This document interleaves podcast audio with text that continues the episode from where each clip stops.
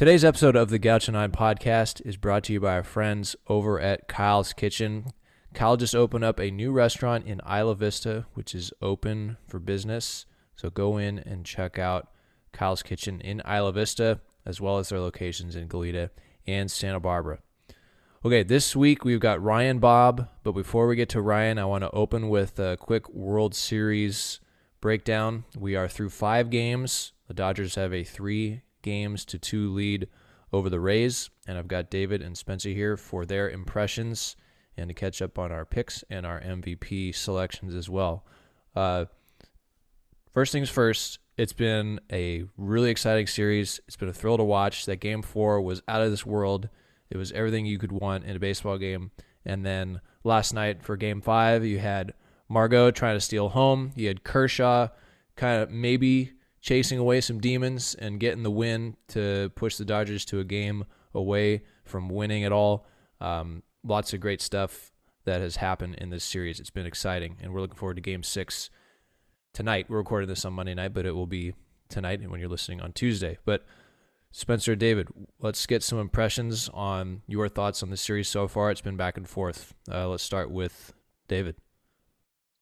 Yeah, I mean, like you said, it's just it's been back and forth offensively. Uh, you've had the Dodgers erupt in game one with an eight run game against Tyler Glasnow, um, who hasn't really been himself in this um, World Series. And then you've got Tampa Bay taking it back in game two with the sixth spot. Um, game four was really the, the offensive one. We had, what, four lead changes from the sixth inning on. Uh, the unsung hero um, Phillips, who hit below 200 during the regular season and comes up with a huge clutch base hit against Kenley Jansen. The Dodgers, who were first in everything throughout the year, making two catastrophic errors uh, to end up losing that game, um, even with the Arozarena tripping coming around third base. So, uh, just been a crazy series so far, and hopefully uh, tomorrow they they wrap it up per my prediction, uh, the Dodgers, but I wouldn't mind seeing a game seven the way it's been so far. Yeah. Um, just say that it's been back and forth. Literally, it's alternating games. Dodgers taking the first, then the Rays, Dodgers, Rays, Dodgers. It's it's been wild. Um, this is all you could really ask for in a uh, in a World Series matchup. Um, going back to uh, to that Game Four walk off, um, absolutely unbelievable. I didn't get the chance to watch it. I was listening in on my car, and I something happened. The, the audio cut out as soon as Brett Phillips hit the ball, and then as soon as the audio cut back in, it was the Rays have walked off. The Rays have walked off, and I could not believe it. I sped home faster than I would like to admit, but I got to see the highlights. It was unbelievable.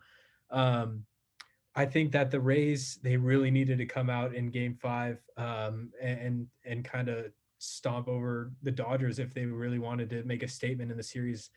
Um, World Series, uh, any playoff series really comes down to how well you're able to take advantage of um, the errors that the other team makes. Because at this point, it's the best baseball you could possibly ask for um, with the two best teams at the end of the year, and errors are few and far between. But um, I mean, they did take advantage walking off on game four, but had they taken that advantage in game five, I think we would be talking a whole different story right now, um, hyping up the Rays to to finish off what should be a great underdog uh, World Series victory.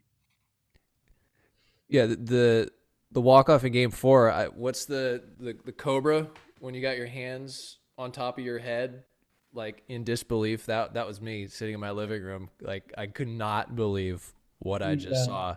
Sure-handed Taylor yeah. botching it, and then the cut off, the throw home, and there's nobody there, and Smith is swiping the tag, and the ball's going through the umpire's legs. It was just oh, it was pandemonium. It was awesome. So as a well, the, nothing as was- a as a um a fan who is not invested in either team except for in our little gambit that we got on this podcast, it was great to watch. So yeah, that was awesome. I, I don't think anything was really better than uh, the Dave Roberts slow. Oh yes, him throwing on the ground, holding his, his head in his hand. That's just it's that's torturous baseball right there, um, it, and that's exactly what the playoffs are all about. So that was a, a good slow mo, but also a very honest and thorough reaction. My So, favorite awesome. part was the Phillips interview. Um, him trying to like bring himself back into reality. Like I said, he wasn't a star player. He got traded midseason, I think, from the Royals to the Rays, like kind of under the table, uh, and just gets an opportunity to come up in the World Series and, and sort of does, you know, the thing you dream about since you were a little kid. So uh, his interview was kind of the cool part for me. he had to see his trainer before he got the interview taken because he literally couldn't breathe. He there was so much going on. Him running circles around the outfield literally took his Airplaning. breath away. Airplaning around the Yes. outfield. Yes, airplaning around. He had to sit in the dugout. The trainer had to check in on him to make sure that he could, that he could, he he was all right. And um, you can see it in there if you like watch the tape back. Guys are trying to celebrate with him, and he's pushing him away, saying, "I can't breathe. I can't breathe." So uh, the most pure emotion uh, from Brett Phillips, just complete disbelief, but thorough enjoyment. Special moment. It was really cool. So a couple other notes on the series. Nine different Dodgers have homered. Nine. And they have I think they have eleven or they have ten or eleven homers total. And then Tampa Bay has eight home runs, but seven have come from three different guys. Lowe has three, Arozarena and Kiermaier each have two.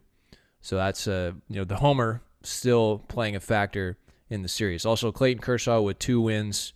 He's been lights out, 11 to two thirds, 14 strikeouts, a 2.31 ERA, making his case for World Series MVP, which would be a huge way to top off his career uh, if that comes to fruition.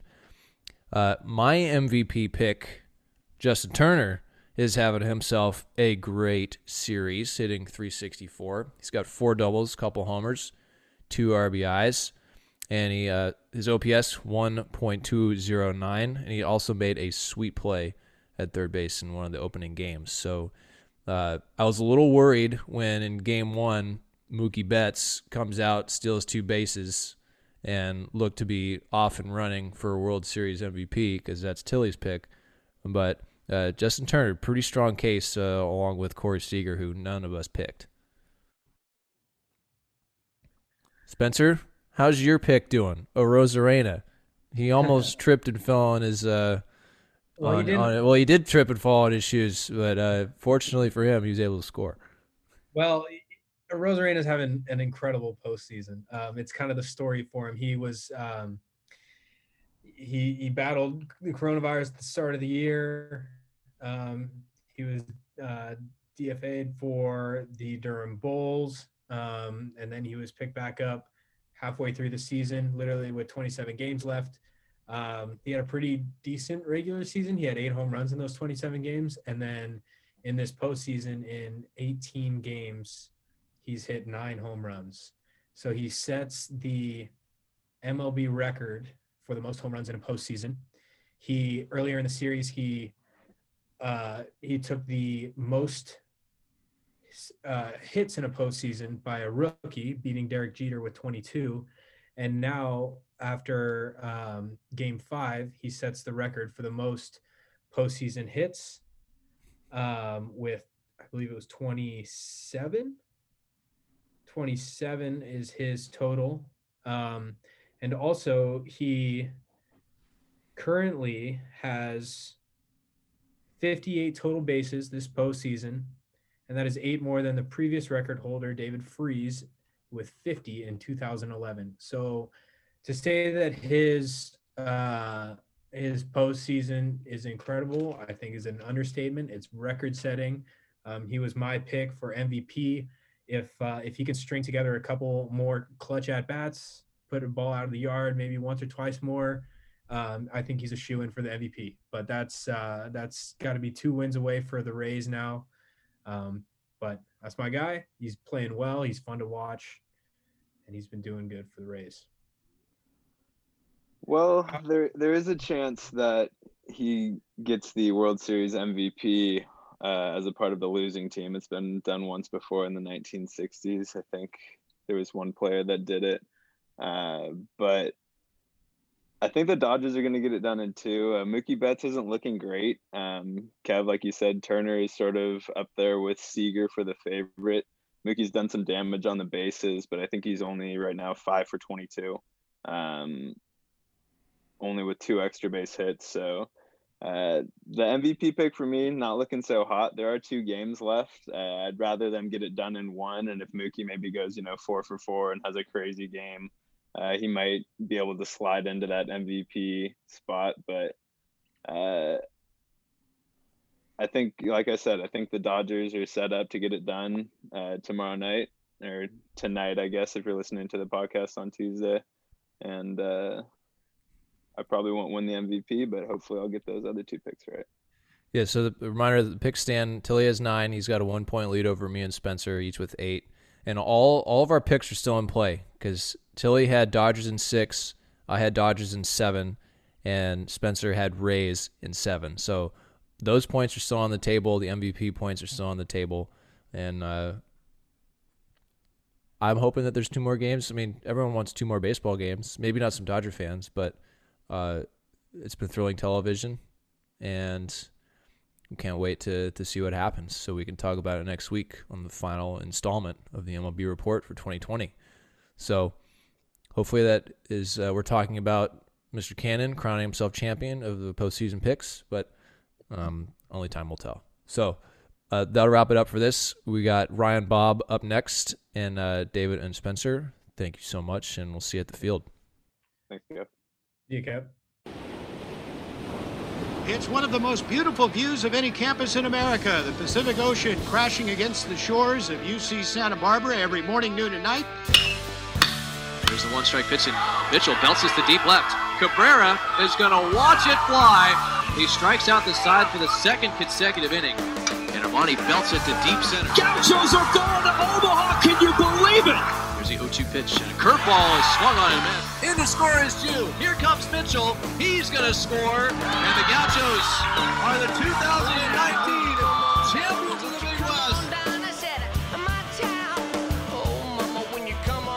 All right, today on the Gaucho 9 podcast, we have a student manager, former student manager, born and raised in Escondido, California. Before he was a manager, he was on the rowing team at UC Santa Barbara.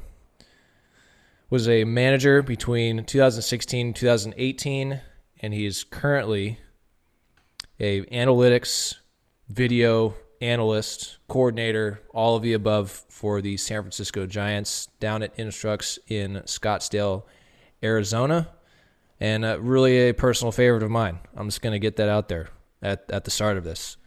Uh, so please welcome to the Gaucho 9 Pod, Ryan Bobb. Bobb, what's up? How's it going, Kev? Oh, man, I'm great. You have a blanket on, and you are in Scottsdale. Meanwhile, I am roasting in my apartment because it's 90 degrees here in Santa Barbara. But you got air conditioning. I don't have air conditioning. You are you taking advantage of hotel air conditioning? Yeah, 100%. Absolutely. I uh I was in 100 degree heat earlier during a game for 3 hours. So I am maximizing all the AC right now and now bundling up with a blanket. So it's it's uh, middle October and it's still 100 degrees in Arizona. Is yeah. that- yeah, during, that during normal? the game I was going go ahead. Is that normal? I don't know. I was before I came out, I was looking at the historical weather, and I think it was like average of 85 in October. So I was really looking forward to that. But it's been 90 to 105 every day. And we had a good stretch of like 103 to 105 for like four or five days. Okay, so essentially it's still summer in Arizona. That's that's exciting. Well, so you're at Instructs, you're working with the Giants currently, and we were going over what your day was like today. And you've been down there since the end of September. So you- you're a couple weeks into it, but you guys are it's all minor league guys. You're playing games. Um, you're you're full regalia as far as the analytics stuff that you do. We'll get into that, but just quickly break down like your day to day current situation with um, with games and instructs. Okay. So for the first week or so, week to week and a half, we were doing just like building up bullpens, live BPs, um, basically from like 8 a.m. till 2 p.m. or so. Um, just to get the guys loose. Um, we would have like technology out for the guys and stuff during bullpens, but we didn't want them like focusing on it. We just wanted them like to pitch again, pitch on a mound because some guys didn't have access to that during quarantine, whereas others had been like pitching the entire time. So we were just getting a feel for where guys were at at that point. Um, and then we started games on October 6th or 7th. Um, so we've been playing games now for a week and a couple days. And first three or four days were just seven inning games, just because pitchers were only built up for one inning. Um, but now guys are built up for even up to like four innings. We faced Corey Abbott with the Cubs yesterday, and I think he went four innings. Um, so we were playing games either at 10:30 in the morning or 1 p.m. Um, and they're at some of the some of the locations have us playing at the backfields, like we're on our backfields. Um, Arizona and the Rockies are on backfields, but the Brewers, Cubs, and A's are all in their minor league stadiums, which is nice because there's shade and all that. Um, and then the Angels actually have like co- they're shut down right now due to COVID, so we haven't played them yet. So there's you know there's there's protocols in place, obviously. So Angels have have guys that have tested positive and they're they're not playing for yep. X amount of time. So that you know that this is you know this is all something that we're all going through, and hopefully the Gauchos are starting soon. We'll have some news for the listeners on that front, but I mean, how many how many guys do you have? What kind of what kind of staff do you do you have down there, and and what sort of protocols do you have to go through on day to day? Yep. So I'll start with the protocols. Um, so when we first came down here, we all had to get tested, um, do the nasal swab, and then we also did the um, what's it called, like a finger prick test. Um, we did that and then we had to quarantine right after that for two to three days until we got our resort all results back. Um, so we were just in the hotel rooms for like three days hanging out watching netflix all that. Um, and then once it, everyone came back clear we didn't have any issues. Um, then we were able to go to the facility and start working out and stuff but we have to fill out a questionnaire on our phones like an app um, coach me plus. Um, we fill out it asks the usual like fever in the morning any symptoms onset symptoms in the last 24 hours any contact with any known positive covid people um, have you been practicing social distancing what activities are you going to be performing at the facility today so you answer that questionnaire before you get to the facility and then we get to the facility in the morning before we can even step inside or get breakfast or anything. Um, temperature check. Once you're good with that, hand sanitizer, and then you can go about your day. Um, every Monday and Thursday, we do a nasal swab though, so we're getting tested twice a week. Um, so yeah. Damn. What was the second part of your question? That's, that's, pretty, that's pretty significant. I mean, that's that sounds familiar. Like all the stories that I've told. I mean, it's pretty pretty cut, starting to be cut and dry across the board is what it sounds like, and that's good because it's it's nice to be consistent. You know, in, in football, baseball, basketball, volleyball, whatever it is, it's nice to be consistent. Uh, the the staff size, like, and and how many players you guys have down there? Because you you were saying that there there were two games today. There was one team that was on the road, one team that played at home. So like, how many coaches, how many support staff do you guys have, and how many players? Yeah, we have the biggest I guess the largest amount of players, at least in Arizona. I don't know about um, Florida, but we have two teams. I believe we're the only team out here that has two teams. So we have it's either 66, somewhere between 66 and 70 players, and then we have around 40 staff. Um, each team, we have two different teams. Each team has about 30 to 35 guys, and then has a manager, a pitching coach, a hitting coach, a fundamentals coach, and then a trainer and a strength coach. Um, we have a good bit of like strength and conditioning and, and athletic training guys. I would say we have 10 to 15 of them. Wow. Uh, we have three um, nutritionist type people, and then we have like most, if not all, of our coordinators down here. So we have a rehab pitching coach, and then three pitching coordinators, and then hitting side similar, um, and then director of player development, assistant director of player development, four video slash analytics people. Um, where yeah, do you it's a where do you fall where do you fall into this mix? analytics yeah we're our we're called associate analysts but like for this we're doing a lot of video um, because somebody has to do it so um, yeah Well, it's taken over, and the Gauchos are at the forefront of analytics at the college level. And you got a taste of it when you were here, but it's it's definitely expanded a lot just in the two years, two three years since you left the program. Because TrackMan, Rapsodo, we're using Pitch Logic, we're using Motus Sleeve, like all that type of stuff. But you you were you were talking about Edgertronic, you were talking about bats, you were you're doing TrackMan as well. You're doing five view camera setup. Uh, you started using Synergy. Like there's lots of stuff going on that you have responsibility for. So you told me that today your game ended at about three o'clock, and you didn't you didn't finish your post game wrap up. Granted, there was one anomaly that happened where you the computers didn't save X amount of pitches, so you had to go back and manually input those, and that takes time yeah probably more track time than usual. So, but like on a normal normal scenario, like how much wrap up and setup and, and cleanup do you have to do on a daily basis just to record a game? yeah um i it's like two to three hours um and that's like i would say two hours if it goes clean and then maybe three to three and a half if it doesn't. Um we have to check like if we like today we had a team at the rockies um so we we share excel or csv files the trackman files. Um so we'll have to go back and like make sure that the rockies recorded each pitch type correctly because we don't want a curveball being marked a fastball. It's not that we don't trust them but we kind of don't trust them.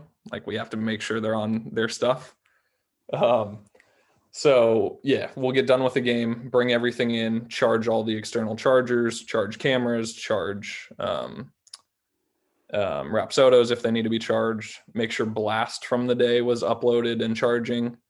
Um, so all that has to be charged, and then you can actually like process the video, upload the video to the necessary places, send video links to the staff and the higher ups. Um, so yeah, it's a good bit. It takes a while and you have you like the biggest thing for us is like everything has to be right. Like if a guy, if we did an Edgertronic video of a guy, and it's marked Simon Whiteman, who's like a little Yale shortstop, second base, super fast guy, um, but it's actually Marco Luciano, arguably our top prospect.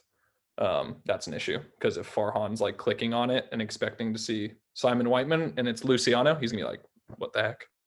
So You got issues. that's one of the biggest things, just making sure everything's right. How many uh, former college players have you encountered that you either faced or were on the Gauchos? Because you do have uh, Armani Smith at Instructs right now. Uh, he was, was he a, in 2018? Was he a freshman in 20 2017? Yeah. 17 and 18. So I was with him so- for two years. Yeah, a couple years with you. So what what's it like uh, being with Armani, and then like how many other like college guys are out there at Instructs right now? Yeah, good question. So Armani is awesome. I mean, you know Armani, of course. Um, great dude. Tons of pop. Um, fun guy just to be around. I was lucky enough to have him up in Salem last year. Um, after he got drafted, he came up and we had him for um, most of the year. Like, yeah, 40 games or so. It's a short season. So um, he's great. Good clubhouse guy, fun to be around. Um, and then besides him, we have Connor Cannon with us from UCR, who has arguably the highest exit velo in all of minor league baseball. Like we'll regularly hit balls like 117, 118, like Stanton and Judge do. Um, so we have him. Who else do we have from like the Big West? We don't have any Fullerton guys, which kind of surprises me just because I feel like they're everywhere, but we don't have any of them. Um, It's it's a new age. It's a new age, Bobb. it is absolutely. Gauchos are Absolutely. taking over. Um, we have a guy named Rob Emery who went to University of San Francisco and apparently is good friends with Kyle Nelson, former Gaucho. Um, he randomly came up to me. We, he was a undrafted free agent this past season, fifth year senior guy. Um, he came up to me after one of the games and he's like, Gaucho, because I still have like a Santa Barbara backpack. This one. Yeah, a boy. Yep. so he came up to me and was like, "Are you Gaucho?" And I'm like, "Yeah, yeah. I was there. I was a student manager there." Um, and he's like, "Do you know Kyle Nelson?" I'm like, "Of course I know Kyle Nelson." Um, so we started talking about Nelly's outing and his major league debut and um, just how awesome Nelly is. You know, Cal Nelson's just a freaking great dude. So um, that was cool trying to think who what, what other West Coast. I mean, we have Hunter Bishop, who I th- I didn't face, but you guys might have faced. Well, he's Um, from Arizona State. Yep, Yeah, yep, NorCal guy. State, but we we know college baseball knows of Hunter Bishop. Yep, yep. Um, we have a lot of Louisville guys. Nobody from the World Series year. Nobody Really? from 16. But we have like Tyler Fitzgerald, Logan Wyatt. Um, I had both of them in Salem last year, and they were the recruiting class after after we beat them. So they still they they know well about it. I'll put it that way. They know Good. about it. Louisville still remembers. That they do. We'll, we'll, we'll get we'll get to that. That's the that's the juicy stuff. We'll we'll get to that. It's hard not to talk about, man. Well, so, so you've been with the Giants for a couple years now. So was it summer of 19 or spring of spring of 19? Spring of 19. I left San Jose State um March 30th of 19 and then I started with the Giants April 15th. Okay, so we're backtracking a little bit. Yep. So after yeah, so you've been with the Giants for a couple years and Year and a half or so, yeah. and it, it sounds like you're getting the the minor league baseball experience because on on the pod we've had various young alumni who have been in the minor leagues and distinctly I remember T Row and Tevin Mitchell talking about when they first went cross country to Florida for their first minor league experience and they're holed up in a hotel and they don't know anybody but fortunately they were drafted together and became roommates. But living out of the hotel and going and playing baseball like that's essentially what your life has been. Was it at least in when you're in arizona is it like that in at, in salem for short a was it like so you're not like homestaying anything like that it's just all right here's No. your room at a hotel No, that's I mean that's the beautiful beautiful thing about short season was like the full-time affiliates, they recommend you get an apartment or they set you up with an apartment. Like I was supposed to be in San Jose and they were setting me up with an apartment there. But in Salem, it's like a 70-ish game season. Um so we got there and we have like four nights in a minor league hotel, you know, gets the job done but not amazing. And then after the four nights you're kind of supposed to figure it out on your own. You have a housing stipend which is nice um, but still you're like you got to figure it out. So me and our hitting coach actually we ended up rooming together in a hotel the entire season. We were just like there's no point in getting an apartment for whatever two and a half months um, and it like no offense to salem but there's not like amazing apartments in salem so um, we we decided just to shack up in a Holiday Inn Express, and um, I got two and a half months worth of hotel points. So I have yeah oh, yeah, A there's, there's benefits to that IHG. right You- Yep, you yep. probably you probably didn't have the hotel breakfast every day but you know it's there if you need it and, most then, days. and you don't have to worry about you know, moving your furniture around or staying the duration of a lease, like it just makes it just makes more sense in, your Yeah. situation. Uh, yeah. So you go to the Giants in 2019, but you were you were at San Jose State coincidentally with a former assistant for the Gauchos, Eddie Corneo. You were their director of operations during the 2019 season, and it was cool when I heard that you guys like reunited up in up in San Jose. What was the experience at at San Jose State like? Because it was uh, it sounded like a difficult transition at times. Yeah, it's it was I mean graduating in the summer of 18 was I mean it's tough for like every new grad you just don't really know what to do and I'm trying to get in this baseball world that I don't I'm not a person in it yet like I'm just another student manager intern that's kind of trying to look for a job so um, I was like applying for a lot of ops jobs all over the country like I even applied for like UNC Wilmington, I remember applying for, like emailing their head coach, that whole deal. Um, and I was lucky. Eddie was, I worked for Eddie, so I was an intern for him. Um, obviously, Eddie's a phenomenal dude, you know him.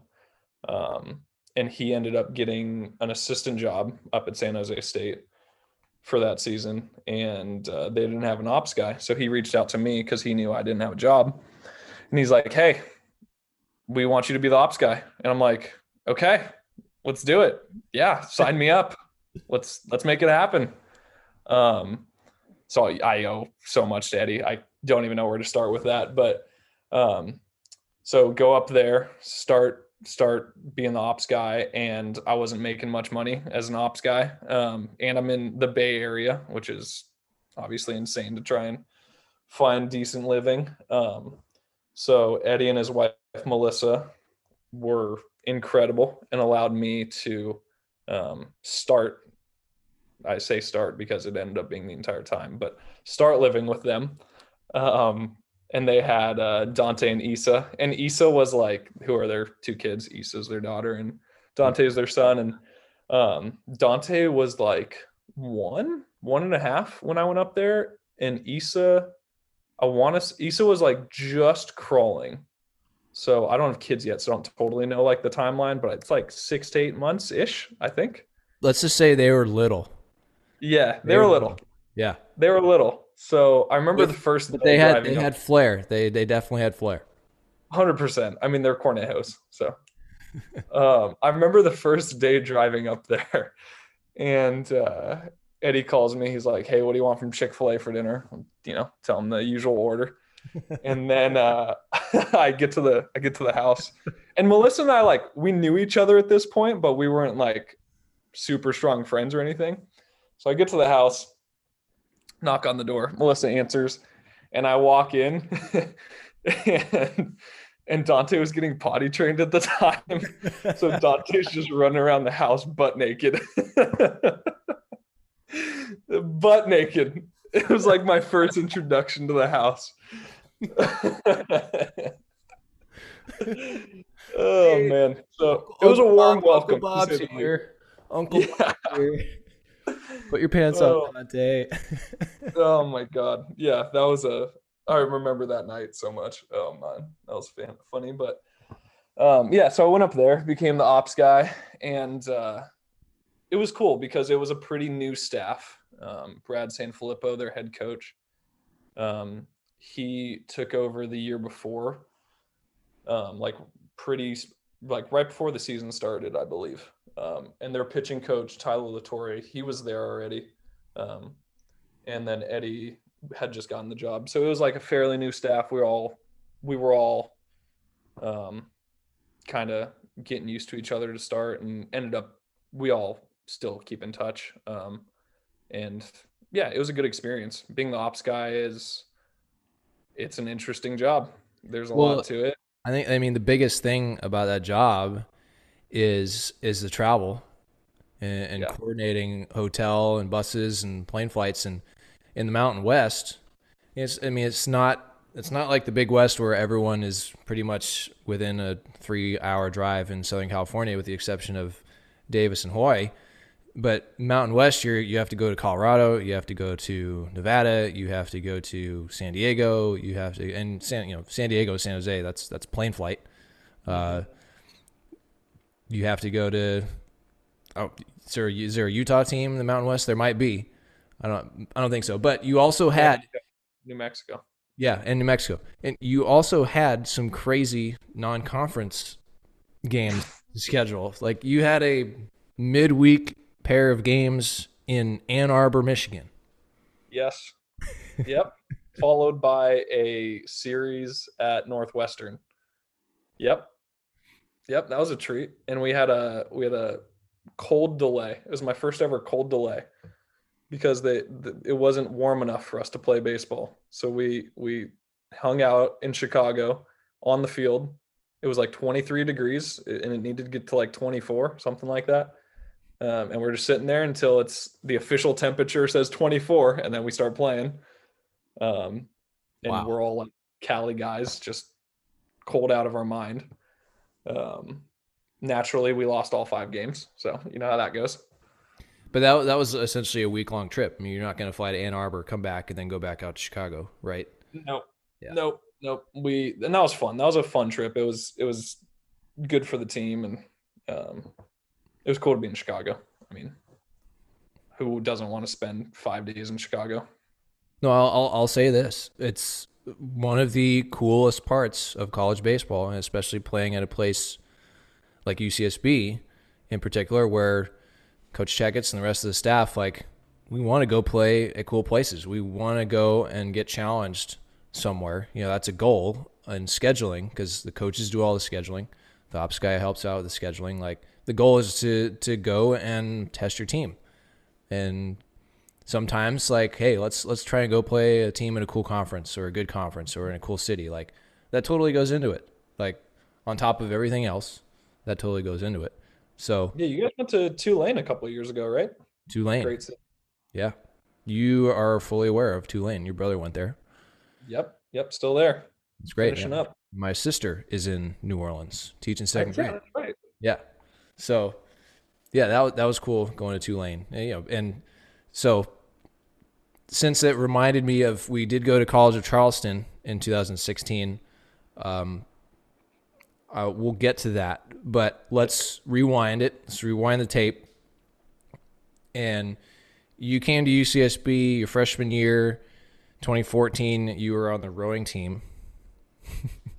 rowing. Are we talking about like Ox Oxford versus Harvard Not quite at rowing, level. or are we talking about like, uh, well, you guys practice up at Lake Casitas, right? Yeah. well, we started on the lagoon. Okay, but we uh, but like, er, but it's still like early mornings. Yeah. You know, cold sweatpants, all that. Like, just, just describe rowing really quickly because I'm I'm curious. uh yeah it's yeah it's a grind to say the least um so we learned how to like have the boat not capsize on the lagoon like you just learn like the basic fundamentals of like keeping the boat upright and having it be level enough to like kind of row on the lagoon you do that for a couple like a couple months two months maybe and then it's 4:30 a.m. up at uh lake cachuma yeah Cachuma, not Casitas. Yeah, yeah, Cachuma. you said Casitas. I was gonna go along with it, but then I remembered Cachuma. Um, but yeah, four thirty. I can't remember if it was every day or like three times a week. But I was a freshman in college, regularly staying up until ten or eleven at night, and uh, four thirty was just a little early after a while. That's that was pretty much it.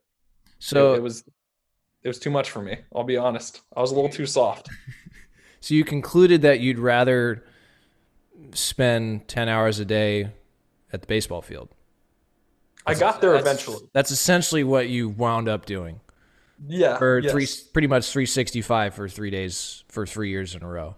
Yeah. Long story short, that's where it ended up being. I ended. I was a student. I was just a normal student for a quarter and a half, Okay. and I was going insane. I hated it. I needed to be around a team and people and stuff. So, should we get to the broken foot? Should we get there? Are we there yet? Well, I was gonna I was gonna segue with did you break your foot on on the uh, on the rowing team or trying to row or something, but that's probably not since you said that you had like a quarter and a half.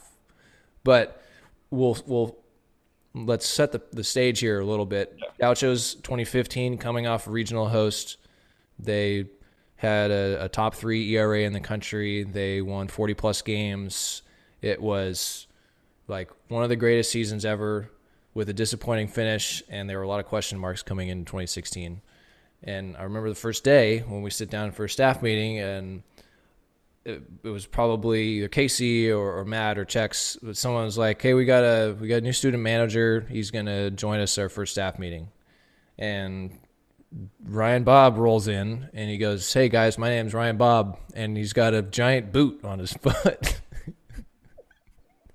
and he like like this is oh, a, like this is a serious staff meeting with like everyone who is like a a accountable coach and like me and the ops guy like running the field stuff like and then here's Bobb first day on the job like all right guys I'm ready to go. I'll never forget that. We've never talked Staring about at your boot. I've never I've never heard it from your perspective, but I've it's I'm curious now like what how that was for like Matt and Eddie and Neil and all them. like yeah, I need to ask him. I have to ask I mean, them. now. you were like you were like in there with like your elbows on your knees like all right Oh, so wide eyed. Oh my! I had a. I think I had a notebook. I probably still have the notebook. I was so wide eyed, just ready to rock. Chris Valaika was there, ex big leaguer. Like it was. I was just blown away. But yeah, I rolled in. I uh, I broke my foot that summer, um, and I wanted to like get into baseball eventually, but I didn't know how to do that. So I ended up sending Checketts an email, just being like, "Hey, is there anything I can do for the team?" And he's like, "Yeah, yeah. Why don't you, you like come in for a meeting?" So um, went in for like a I don't know 20 30 minute meeting. Just got to know me, asked me like what I wanted to do long term, who I was, well, you know, just if I was a decent person, basically. Um, but I roll into that meeting with Checketts on a scooter because I have a broken foot, and he's like, "So when's this gonna be healed?" Um, and I'm like, uh, "It's like, I think right before the season starts. I think I'll be all right." Um, but I think I still, sh- yeah, I showed up to the meeting with a boot still, like first day of work, still had a boot on my leg. I also showed up with, uh, I don't remember if you even, I don't know if you even remember this, but I showed up with like bright white shoes, bright white shoes. I don't And we remember the up shoes. we remember we ended up turfacing that day. oh yes okay I remember that yeah, yeah. we got we got dirty this is what we did Exactly. We had we had basically red brick uh, just all over our bodies, shoes, everything. I ended up just throwing the shoes out after that day. It's kind of my intro to baseball. But uh yeah, that meeting, um I don't remember a single thing from that meeting. I just remember being there and being like, like trying not to freak out the whole time. Just that was it basically. Well, the dirty shoes, the brand new shoes, and then just going out like, all right, this is what I got to do. Like, I don't care if my shoes get dirty. Like, if that was any indication as to how your gaucho career would play out, I mean, it was a pretty good one because I'm I'm giving you a full podcast here, full disclosure. I'm giving you a full podcast. longest tenured manager other than myself. I know. Uh, but you, so you joined, uh, you joined Ryan Jeans, and I mean, you guys were like the dynamic duo. I mean, we we dug trenches together. We we sopped up standing water with sponges.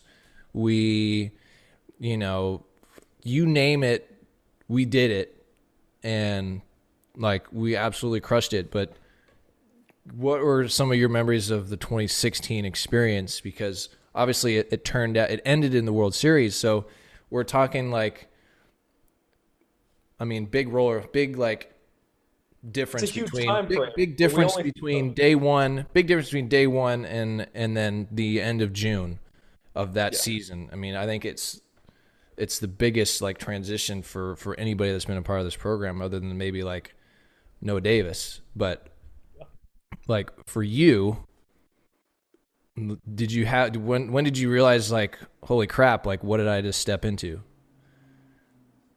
That's a good question. that meeting honestly was kind of like, okay, all right, this is real. We're doing this. Um, that kind of like set the groundwork, and then like we did a, I think it was like a six-hour meeting. I mean, you know how Checketts meetings can go at times. Um, it was like a five or six-hour meeting, and then right after that, we're working on the field, putting dirt on the field, which I'd never done before. Um, so that for sure, but um, yeah, it's it's it's hard to even try and like put into words that entire year because obviously it was so massive for the program but i also like i jumped into it and it was we had a good year but then we ended up going to omaha and i was like so this is college baseball. Okay i can do this. I like this. But that's not college baseball all the time. That's the best part of college that's why you do all of college baseball and that's why you do the the workouts in the fall and grinding out on individuals like uh, yeah. Yeah. There's a lot i i, I want to talk about like jeans even. Like jeans was a, a awesome person to work with. Like great teacher he we still talk to this day he's quirky for sure admittedly he would say that but uh yeah we dug trenches together in the pouring rain to try and keep the uh keep the cages from flooding I Did think I the- skipped class for that. Did the clubhouse ever flood while you were uh, while you were man? Yeah, yeah, yeah. yeah, multiple times. like every time it rains a significant amount, it floods. Yeah. And then we have to like try and I remember being there with you and Harv and we're like pushing water out of the clubhouse with brooms as it's just pouring back in. But yeah, gotta try and fight it off. Um yeah, there are a couple moments during that year that like really I've thought about, I guess, long term. I remember watching Bieber versus Cal Poly give up seven on a Friday night, but throw a complete game and like wear it for the bullpen. That was like a really cool moment. Um, there was a, I don't want to say a fight, but there was like a, a verbal altercation between Josh Adams and JJ Muno during like a voluntary workout. And I was like, these guys really care. This is cool. These guys like they're getting it after each other. They're best friends or close to it. And they're getting after each other because they want the baseball stuff to be so good. Um, moments like that, like once we made it to Omaha, I was like, those are huge moments. Um, where like other teams didn't always have that kind of thing, like couldn't get in each other's face about everything and anything. Um, so yeah, I don't even, even know if that answers your question. My brain's going like a million ways. Well, we, we can go lots of different places, but let's go to postseason just because like it was probably a whirlwind. I mean, it's it's a whirlwind for you because it's your first experience and the team was good and but you you recognize some things and like when you're in the flow of it, it's just all right. This is like this next day, next day, next day. Like Train's moving. it's Train's just moving. You gotta get on. it's and when you're having that kind of season like you rarely look back at the previous day so like you forget a lot of things you miss a lot of things uh, but Can I interject really quickly? of course Okay, there's two other. One moment for sure. The Irvine series was huge. That was massive, and I, I'm sure you how, maybe how fun how much fun was that series unreal on on TV. Austin Bush just resurrecting our postseason hopes. It was yes, like hard to put into words. It would have been the the best moment of the year if we didn't, you know, right do Louisville and Nashville and it was it was one of those games that was like okay that that's hard to repeat it so it was that was sunday night it was a rare sunday night start because we were on on prime ticket uh, night game and uh, you know fun scenario fun uh, setting down there at UCI to play night game in Gorgeous Field obviously Gauchos are down what 5-1 in the 8th yes. and, and push it to five two. Hang on, did he hit a slam in the eighth to tie the game, or he hit a bases clearing double off the center field fence to tie the game? And then in the ninth inning, comes up with the bases loaded and hits a grand slam. Gauchos win nine five. And you, you're in the Was it a grand slam? It was a grand slam. yeah, I'm pretty sure, or three run home or something like that. But it was Bush back to back innings with massive hits. Yes. And also in that series, there were a couple of safety squeezes, which prompted, you know, that's that's who the Gauchos are. Gauchos will hit it off the center field fence and we'll safety squeeze, Yes. And we showed it in Omaha. and we'll throw strikes with Bieber. But you're in the dugout for all those games. Like, what's the dugout experience like for you? Yeah, I actually I just thought of a story from that. Um, just to give like a little insight into manager world. Um, so that game with the Bush game, um, we it was it was a really quick game. It was really fast paced for whatever reason until the last innings. And in like the fifth or sixth inning, I'm charting. I'm doing I think base running chart for Eddie. Um, and it's like we're losing five one Sunday. Everyone's not that we're down. Like that was always a feisty, fun team. But when you're losing on a Sunday night before you have to go drive home, and you're probably not going to get home until 1 a.m. and then you have to go to class the next day. Like as a manager, at least I'm thinking about that stuff. Um, but we're in the we're in the dugout, and uh, it's like the fifth or sixth inning, and Casey Harms comes over to me, the director of ops at the time, and he's like, "Hey, this game's going really quickly. You need to call." I think it was Togos because we always got Togos at Irvine. Can you call Togos and move our order up? Tell them we're going to be early. Tell them we're going to be early because we might be like an hour early. So I call them. You know, I go like in the bathroom in their like sketchy little bathroom in, at the back of the dugout. Call Togos. Hey, any chance you guys can move the order up? Yeah, yeah, we'll try and take care of it. Maybe like 30 minutes ahead. So I go back and tell Casey, all right, it's moved up. And you know, Casey is gives me some sarcastic thing. Um, but as the game keeps progression, Bush does his thing. We have a bunch of walks in there, I feel like, just to like slow the game down. And I think the game ended up going probably like three and a half hours. It was it ended up being like a stupid long game because of what happened at the end.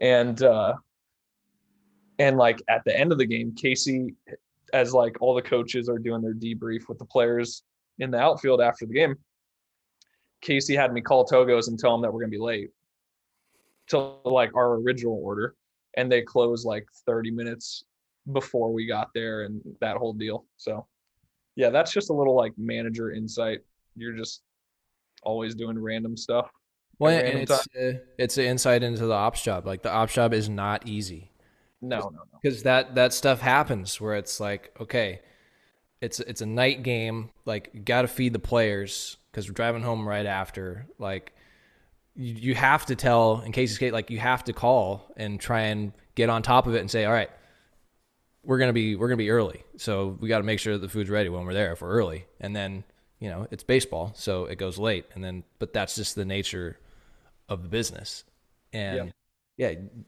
it's it's just funny. It's, yeah, you just don't even great. It's like from the outside world i never thought about that stuff. Right? Here. Here's Bobb in this critical like series clinching game with homers and bases clearing doubles happening, and you're stuck in the bathroom calling Togos to make sure that the sandwiches are ready. That's that's essentially what managerhood is, and also you are sometimes running out to home plate to retrieve the bat uh, when you're on in helmets and gloves when you're on bats and hats, and Yep. that has put you in the spotlight a couple times.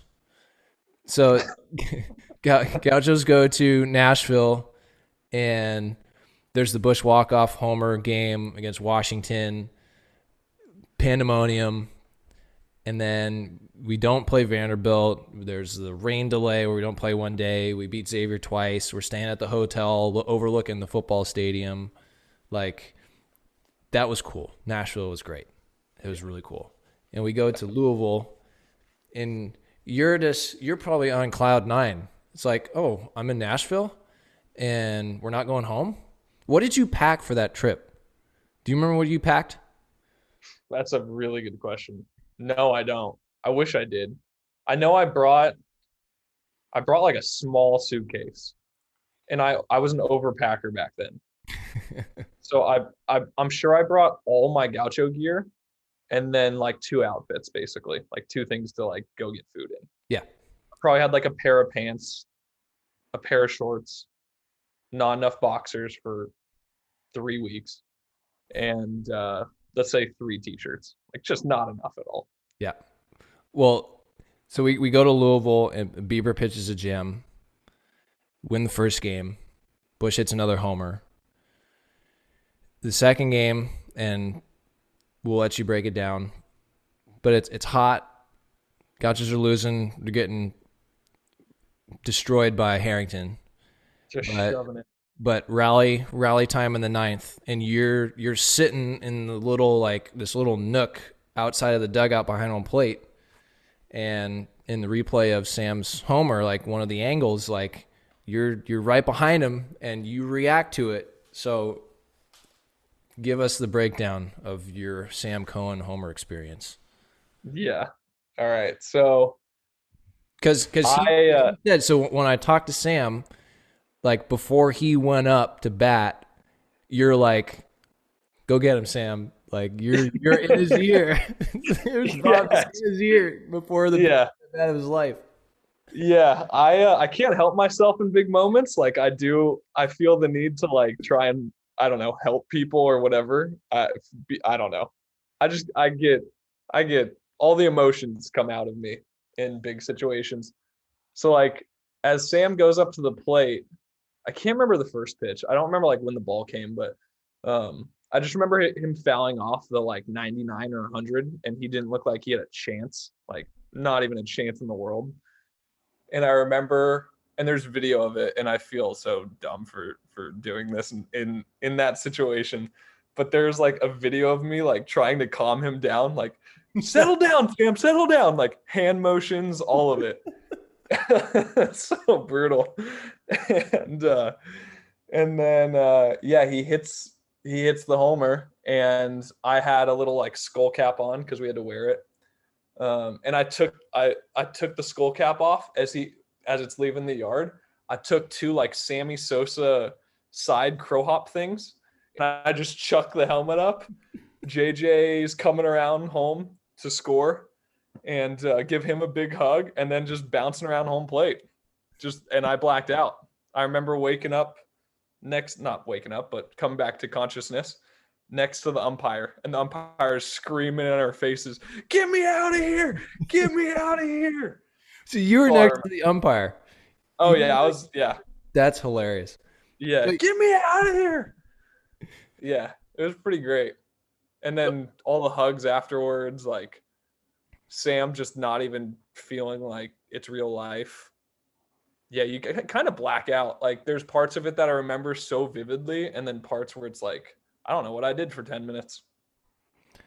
Well, the, the Yeah. coolest part, the coolest part of tho- those type of moments is like in a normal game, you're probably like, like game ends, like all right, high five, and then you listen to debrief, and it's like, okay, let me get my stuff together, let me put it away, get my laundry, shower, whatever, and then I'm out.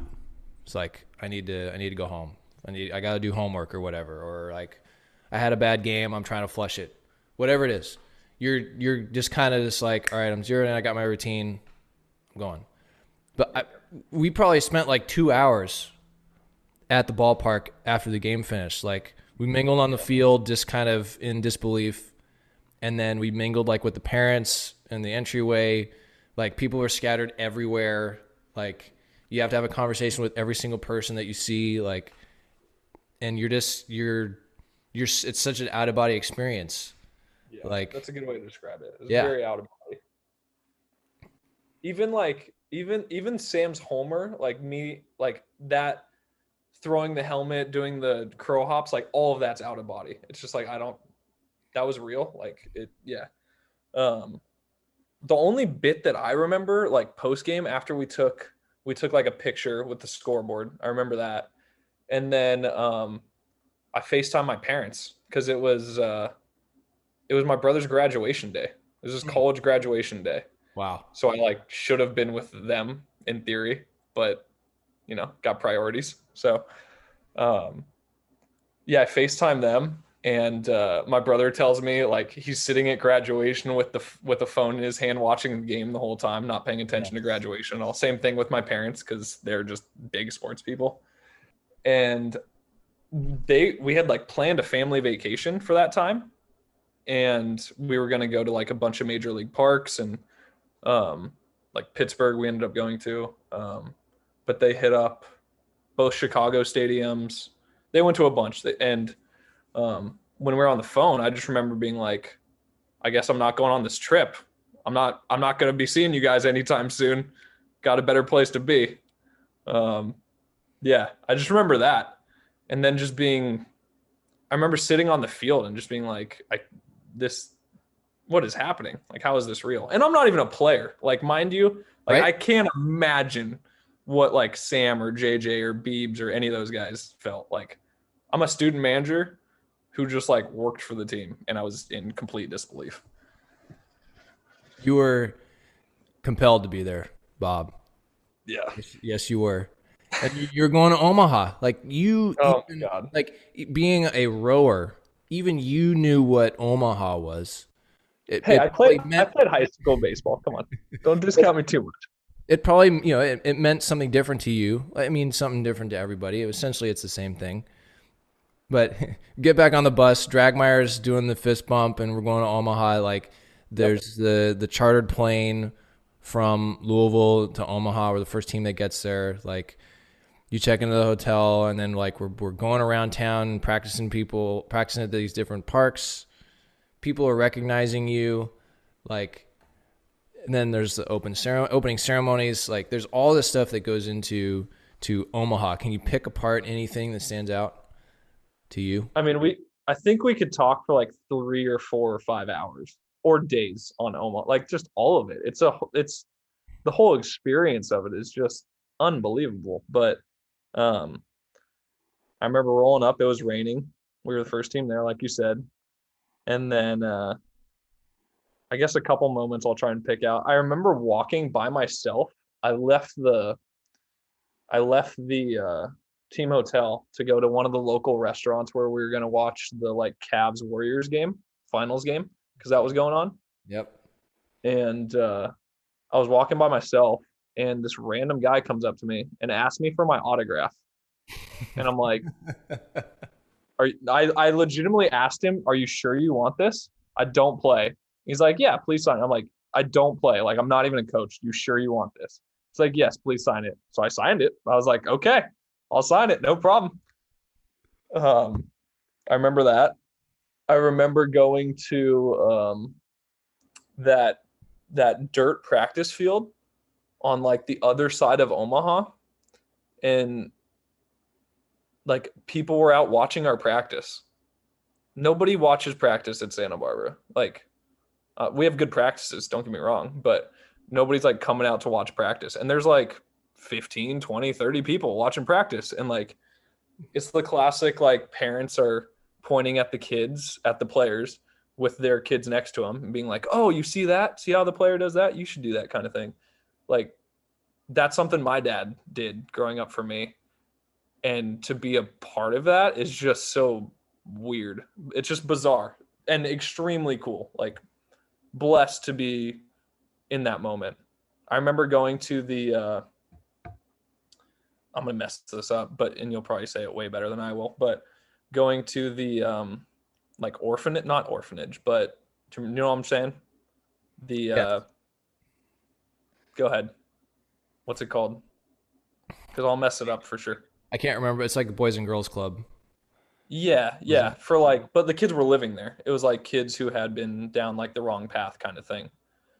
Um, I remember going there, talking to the kids there, like playing, playing in the gym with them, and just they're just normal kids, and we're we and the players are all just normal kids, and we're all just having a good time. Like, I don't know, moments like that just stand out as like I. It's so weird that we were like idolized because we're just normal guys and i especially me just a student manager but like sam was so idolized and jj was so idolized rightfully so both of them um, but at santa barbara they're just students like sam could walk into any class before the grand slam and no like most people probably wouldn't be like oh my god that's sam cohen the grand slam or the baseball player like that wasn't you know baseball's a thing at Santa Barbara, but it's not like an SEC football player or anything like that.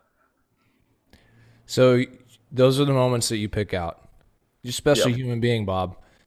So you don't you don't pick out the fire, you don't pick out the fireworks and then jumping up and down at the opening ceremonies and watching Bieber pitch and or standing in the outfield during batting practice and there's kids yelling at you for the baseball or or getting to see Dallas Braden coming to the dugout or the, the clubhouse or whatever like or just all of the pomp and circumstance that's about it. No, I remember all of You're- that. Trust you're me. Special, special guy. Special guy. I love it. I remember all of that, but it's cool. Like this, the like human moments where it's like yes. it's a, a cool like human interaction. I was just like, I can't believe this is real. It's wild. The the ceremony and stuff that that's a dream. That doesn't that that never happened. I still that's like I still remember walking out of the tunnel and like the flames are shooting up and it's like this is what this isn't happening at all. Um, but no, just like the human interaction stuff was really cool. What about so Miami game? Yep. I'm pretty sure it was after Cumby's hit, and you're on the ESPN telecast. You're running out to get the bat, and you give someone a big high five, like, like you owned that was you were dominating that job, and you knew exactly what you were there to do. Like, it's just bats and hats, but like you had the moment with Sam, and then you, you got some good FaceTime on on one of the biggest moments of that of that World Series. I, I mean, you probably don't remember, it, but No, I do. I've, well, I've seen it. Like I've seen it. I do know exactly what you're talking about. I go out, I give whoever scored a high five. But uh, yeah, I mean, one of the cool things about SB is like you're just kind of taught to do your job, do do your job well, and everyone has a job, even if you're like the whatever 30th player on the bench. Like, do your job. Grant Dragmeyer didn't play in the playoffs, but I think every guy would say that he was a massive part of the Omaha run, the whole experience. Like not not you know, he's a huge part of the of the entire story and he didn't play. So everyone had a role and you just tried to do it to the best of your ability. But yeah, I had some FaceTime. It was cool. My parents liked it, I'm sure. did your parents come out? Did they? No, they were on their trip. Okay, They're on so their they, trip. so they went on their trip, and you're Yeah. you're in Omaha. Yeah, that's great. Yeah, they they were in like Chicago at the time. Yeah, but they were watching every game, every single game. They would they would text me and and my mom, she's a just a sports freak. Like even before the World Series, she would listen to you and Jerry call every single game. She doesn't even have a kid on the team. I'm just I'm working for the team, and she would listen every game. So Thank you, Mrs. Bobb. Thank you. shout out, mom. Yeah, shout out, shout out, Lucy. My mom also listens to the game. She doesn't have. Uh, there's no player that she follows on the team, but shout out to mom. Yep. Big Shout out to all moms. The moms were a huge part of that run too. Trust Oh, me. Absolutely. Absolutely. Well, obviously 2016 wasn't your whole experience. Like you were there in 17, you were there in 18. You took an expanded role and we'll wrap it up here. Okay. But I mean, you you stuck around for 3 years. You essentially became I mean, another I'm not going to say coach, but you essentially came another like member of the staff because you're you're in the office every morning. You're you're hanging out with with the assistant coaches, with the ops staff, like you're setting up the field, you're cleaning up the field, you're participating during practice, you're doing camps, you're doing scouting reports. I mean, if there was one person that did everything, it was it was you. I mean, you pretty much covered every base when you were there. And I just want to give you credit because it's due and I want people to hear it. But yeah, Ryan Bobb was I mean, there's a reason why those teams were good. There's a reason why the program is where it is because you you were there grinding it out. You were putting in the hours. You were doing coffee and donuts before camp or Well, before practice. I appreciate it. But uh, I think it's just kind of like part of the program. I don't know. It, it was a really good staff. I always wanted to be around them. I've, I mean, I learned so I knew I wanted to work in baseball. When, And so I when that- when when did you decide? Like, did you want to work in baseball? Like right when you started, where it was like, I'm gonna jump in. It was like the first day. Was it when you just was that when you decided, or was it later? Was there a moment? No, it was earlier. Well, earlier. yeah, in my mind it was earlier. When I like committed to the baseball thing, it was probably later. But no, it was when I broke my foot. I was sitting like random side memory. I'll try and keep this short, but um, broke my foot. I was sitting upstairs watching uh, MLB Network by myself, and I knew I wanted to work in baseball, but I had no path to be in it. I didn't know anybody. I wasn't a player. Like I was just another guy as an econ major. Actually, I was bio major at that point, even weirder, but um, almost econ major. And uh, at that moment, like there's a very distinct moment. I was like, okay, I need to, I need to do this. And it's pretty much when I sent the email to checks was like, I want to work in baseball. But uh, you you committed to it, and yeah, and here you are. You are working in the big, so weird. with with big league team. You're at Instruction in Arizona, like. So the last thing to finish up. So what's the future, Bobb? Like, where are we going next? I don't know, man. I have no idea. I think about it pretty often. Um, but I also just try and like be in the moment and do a good job with what we're doing. Um, we'll kind of like, I mean, next season, the minor league season, You we'll probably want to do a full. You probably are itching to get a full minor league season and just see what it's like. Yeah, I just, exactly. I just wanted to do like San Jose this year and like be around the team for six and a half months. So I just want that. If we have a full season next year, that'd be great. Um, because that's not a given right now with COVID. Um, so yeah, we'll kind of just like see. Well, we, we miss you in Santa Barbara. It's not the same without Bobb. It hasn't been the same without Bobb. We're looking for the next one. If anybody out there is listening, uh, you have uh, a lot to live up to if you're out there. But Bobb, thanks for the time, and I know I will see you soon. Don't be a stranger, and I never am. good luck in Arizona. Thanks, man. Thanks. Uh, quick shout out to Kevin Cannon because he was the person who trained me. So, Kev, uh, all credit to you, dude. You made it fun. Um, anybody listen that like wants to try and get in baseball, Kevin Cann's a really cool, good dude to be around. He uh, he works really hard. He did this podcast. He uh, trained me for better or worse. Um, So far, so good. Yeah. Yeah, it's going well, dude. You're just keep killing it. This thing's awesome. I've listened to quite a few of these podcasts, and it's it's been really cool. It's cool to see the program keep moving forward. So I got you at heart. I appreciate the praise, and uh, we'll talk soon. sounds good, my dude. Take Thanks. Bobb.